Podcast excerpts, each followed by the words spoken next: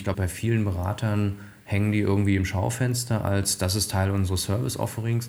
Aber ich glaube nicht, dass da jeder wirklich so die Auswirkungen auf das eigene Geschäftsmodell des Beraters, ob die jedem schon so klar sind. Moin Moin und herzlich willkommen zu einer neuen Folge von Beyond Shift Happens, dem Nordantec-Podcast für Transformationshelden und alle, die es werden wollen. Wir sprechen über Beratung, spannende Karrierewege, Höhen und Tiefen und natürlich Transformation.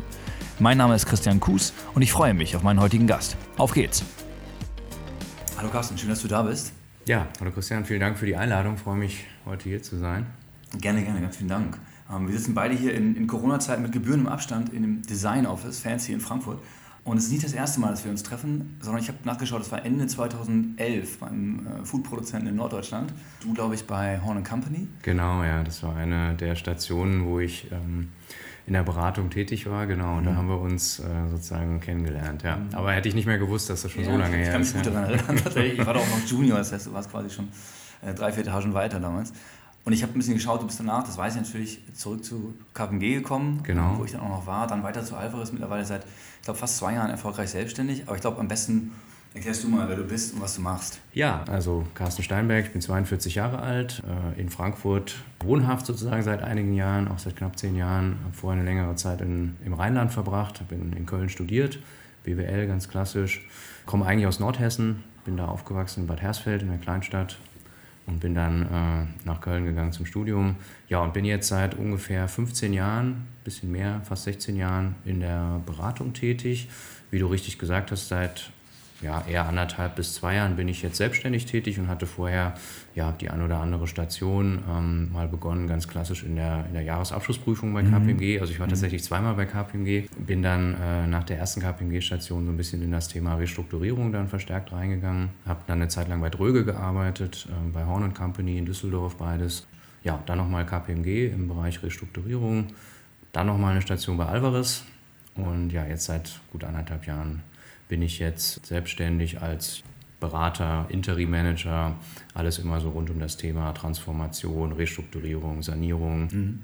Jetzt hast du gerade Restrukturierung gesagt. Wir haben wahrscheinlich auch 1-2 Hörer dabei, die nicht aus dem Beratungsmetier kommen. Wenn du Freunden und Familie erklärst, was du machst, was sagst du dann? Ja, ich habe das oft schon erklärt und deswegen ist das eine ganz spannende Frage. Ich vergleiche das immer so ein bisschen. Das, was wir machen, ist ja irgendwo eine Umbruchssituation. Das heißt, ein Unternehmen ist irgendwie so ein bisschen aus der Spur gekommen. Das kann verschiedenste Gründe haben. Der Markt verändert sich, Kunden brechen weg, Kosten steigen aus unerklärlichen Gründen überproportional stark an. Also es gibt irgendwie eine Veränderungssituation. Und dann ist das eigentlich so ein bisschen das, was wir machen, ja, so ein bisschen wie das Zusammenspiel zwischen einem Unfallchirurgen oder einem Orthopäden, der bei einer Verletzung jemanden operiert. Und dann braucht es aber auch einen guten Physiotherapeuten, dass man dann irgendwann wieder an seine alten sportlichen oder vielleicht auch einfach nur Alltagsbewegungen wieder anknüpfen kann. Man muss halt relativ schnell erkennen, wo liegt jetzt das Problem, also um im Bild zu bleiben, wo muss ich mein Skalpell ansetzen, wo muss ich operieren. Und dann aber das Entscheidende, um dann wirklich nachhaltig auch gesund zu werden, ist natürlich die Therapie dann hinten raus, die Mobilisation, die Steuerung und eben die ganzen Themen, die dann ein guter Physiotherapeut macht. So erkläre ich es oft Leuten, die jetzt auch mit BWL und Beratung und Restrukturieren gar nichts zu tun haben. Ja, super, ich glaube, das kommt gut an, das ist gut verständlich. Bist du eher der Chirurg oder eher der Physiotherapeut? Ich gehe nachher noch mal ein bisschen tiefer da rein, aber die Frage interessiert mich jetzt sofort. Hast du einen guten Punkt. Ich glaube, da hinkt der Vergleich dann an der Stelle natürlich schon so ein bisschen, weil ich glaube, man wird selten einen Berater haben, wo jetzt dann das eine Team das andere ablöst. Und man hat immer so ein bisschen beide Rollen inne. Ich glaube, wichtig ist am Anfang relativ schnell, und das würde ich dann, um in dem Bild zu bleiben, die Analyse ist halt wichtig, ne? Ich meine, das kann bis in eine Richtung gehen, wo du in der ersten Woche dich eigentlich nur damit beschäftigst. Gibt es Insolvenztatbestände, die jetzt schon eingetreten sind? Nicht nur aus Gründen, weil das deinen Handlungsspielraum extrem einschränkt, sondern weil du natürlich auch rechtlich da irgendwie auf der sicheren Seite sein musst, auch Richtung Management. Ja, die erwarten ja von dir als Berater die Expertise, dass du eben genau weißt, was zu tun ist. Und das ist eben entscheidend, dann manchmal relativ schnell dann Transparenz zu schaffen, also eine gute Analyse zu machen, relativ schnell auch die Ursachen zu erkennen, in welchem Krisenstadium befinden wir uns, was habe ich noch für Handlungsmöglichkeiten etc. Also da würde ich sagen, da ist man eher dann der Chirurg. Aber wenn du jetzt in Projekte denkst, kennst du auch, wo es eher um so Performance-Steigerung, Wertsteigerungsthemen geht. Ja.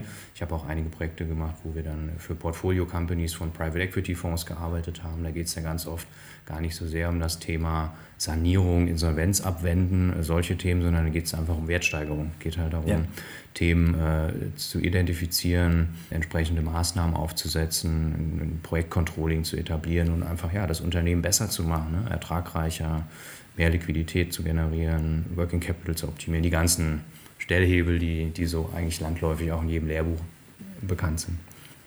Wir sind schon ein bisschen in Medias Res direkt gegangen, ich springe noch mal ein bisschen zurück. Ja. Nicht ins Jahr 78, keine Sorge.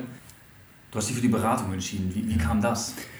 Also es war so, ich hatte ein Praktikum gemacht bei KPMG und gar nicht in den Wirtschaftsprüfungsbereich, sondern das nannte sich damals so Governance Services oder Assurance Services heißt es heute dann eher, also so prüfungsnahe Themen, wo man sich eher so mit internen Kontrollsystemen und solchen Sachen beschäftigt. Also damals gab es den sogenannten Sarbanes-Oxley-Act. Das kam so ein bisschen aus dieser Enron-Pleite, hat man dann für in den USA börsennotierte Unternehmen.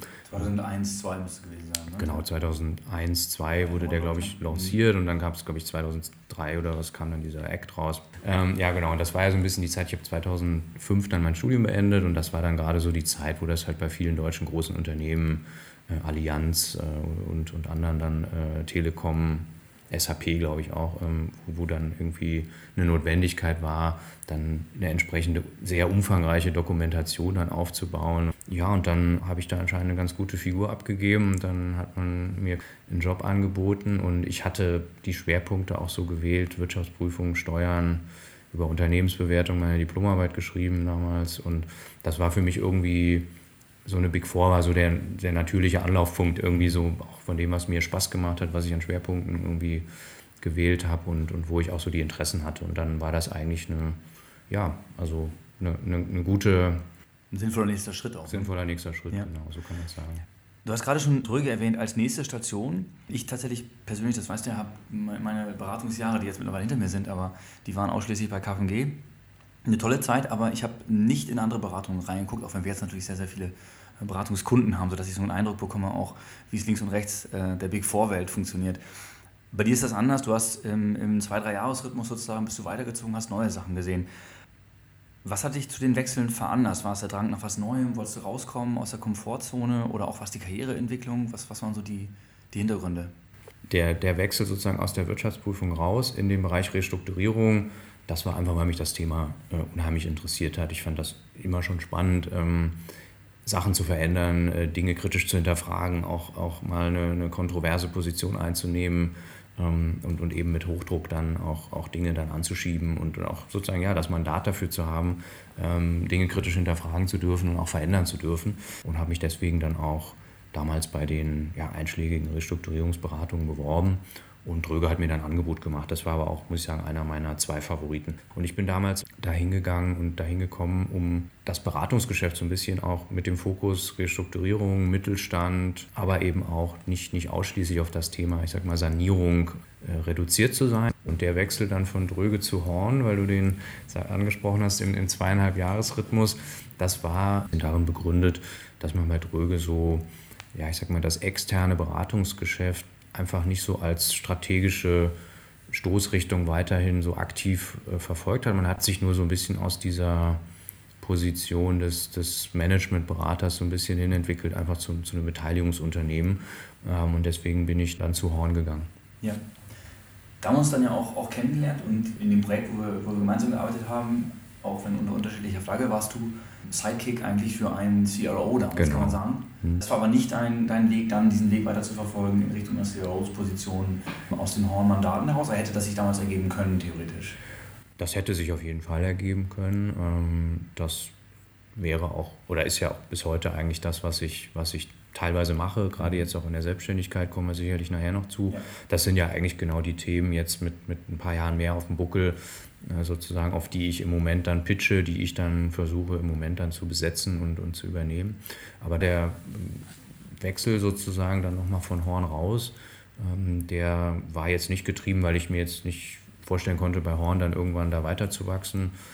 Das war einfach so ein bisschen dem Umstand geschuldet, dass ich mir einfach in diesem KPMG-Setup, das werden die Hörer vielleicht auch wissen oder zumindest irgendwie kennen, gab ja bei KPMG in der Restrukturierung damals auch einen großen Umbruch, haben dann heute die Anders AG als Spieler, das war ja damals so die Situation, wo einfach viele Leute aus der KPMG Restrukturierungsabteilung da Argum, ne? gewechselt sind. Ja. Und das habe ich ja alles gar nicht mehr mitbekommen. Ich bin ja erst gekommen, als sozusagen ein Großteil dann schon rausgegangen. Und ich habe mir da so ein bisschen... 2013 wird das gewesen sein. Genau, ich habe dann... Anfang 12 war, ich meine, auch ziemlich genau zu wissen, dass es im Juni...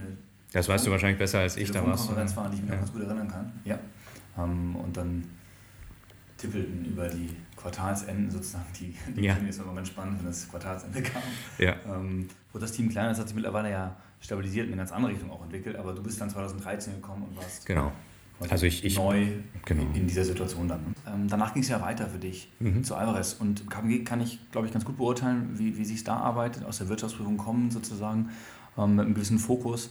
Und wenn ich Richtung A&M gucke, wir haben gemeinsame Projekte tatsächlich derzeit auch mit Kollegen, die du kennst, Patrick Sieber, Poparajan etc. Spannende Projekte und smarte Berater auch. Du hast in beiden Unternehmen gearbeitet. Wie würdest du den Unterschied zwischen KPMG und Alvarez beschreiben? Ich glaube, der ist an manchen Stellen gar nicht so groß, an manchen Stellen ist er halt extrem.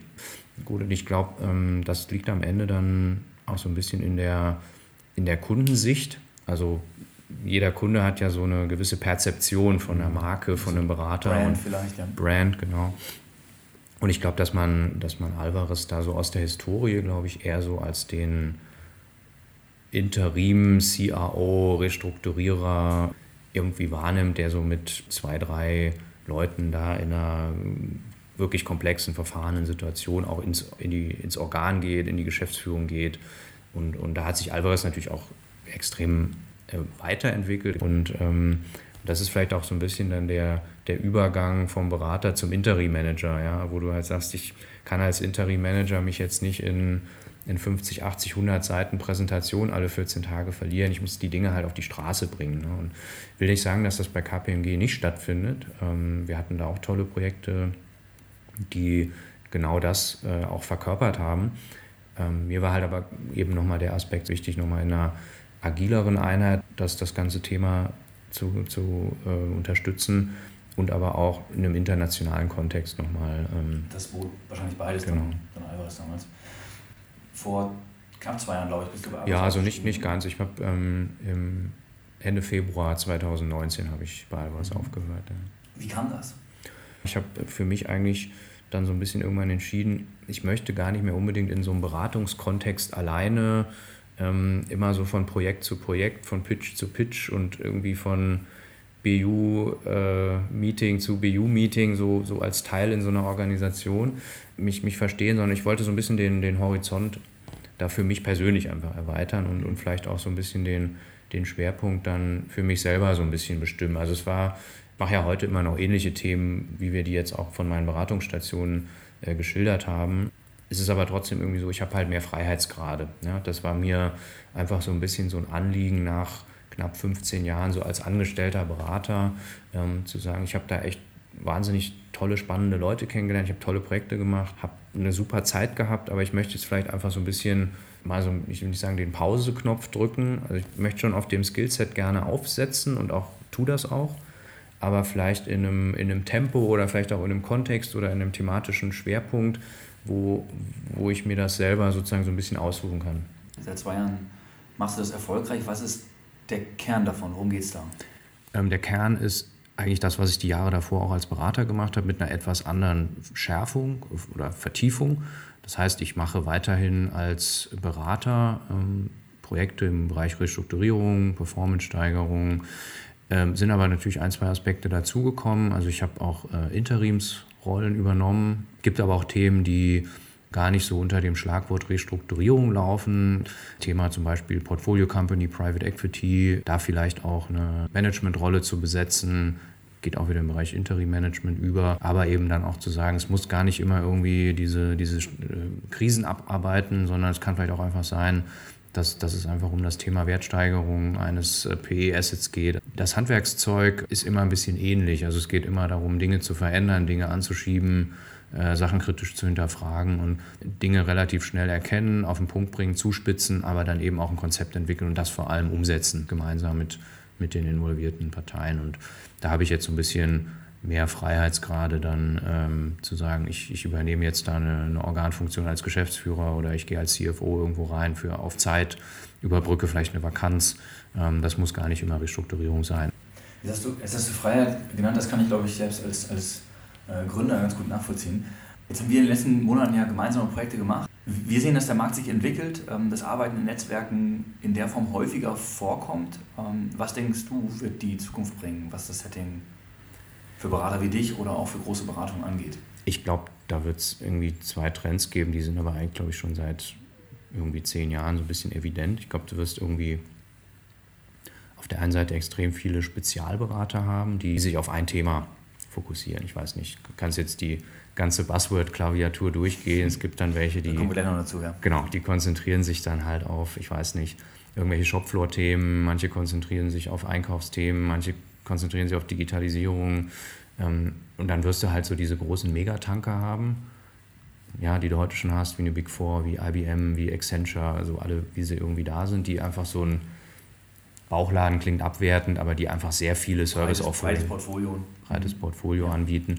Und dann wirst du natürlich irgendwo immer die Strategieberater haben, die gerade in Deutschland ja eine relativ starke Position haben, auch bei den führenden Unternehmen, wo du eigentlich weißt, dass die da gerne angesprochen werden, um über Zukunftstrends, strategische Positionierung und diese ganzen Themen nachzudenken. Insofern, um deine Frage zu beantworten, ich glaube, für Leute, die als Einzelkämpfer oder in kleineren Organisationseinheiten unterwegs sind, musst du dich irgendwie fokussieren. Entweder auf eine Branche oder auf ein Thema oder du musst es irgendwie abschichten. Je geringer deine Schultern sind oder die Anzahl der Schultern sind, auf die du es verteilen kannst, desto mehr musst du ja sagen, ich kann dann so als Generalist irgendwie unterwegs sein. So kannst du dich an das Projekt erinnern, was wir auch zusammen gemacht haben. Da bin ich dann eher in der Rolle so als Taktgeber, als PMO-Leiter, wo ich jetzt gar nicht genau jedes einzelne Projekt en Detail kennen und verstehen muss, wie man jetzt Produktionsmaschinen miteinander vernetzt, damit man da über Industrie 4.0, das verstehe ich dann inhaltlich, aber ich bin jetzt nicht der Berater, der jetzt dem Kunden dann sagt, wie man es macht. Genau. Ich bin dann eher in so einer Sparringspartnerrolle für das Management, weiß dann aber auch, wie man in so einer Umbruchssituation vielleicht die Stakeholder abholt, wie man ein entsprechendes Reporting macht, wie man vielleicht auch bei Eigenkapitalgebern oder Fremdkapitalgebern für Akzeptanz dann wirbt für dieses Projekt und versuche dann einfach mit dem funktionalen Spezialwissen aus der Restrukturierung oder aus der Transformation dann mich zu positionieren. Das ist dann fast so ein bisschen branchenagnostisch, wenn man es mal so ausdrücken will. Das gelingt eigentlich in vielen produzierenden Unternehmen, das gelingt auch bei Dienstleistern, das gelingt auch im Einzelhandelsbereich.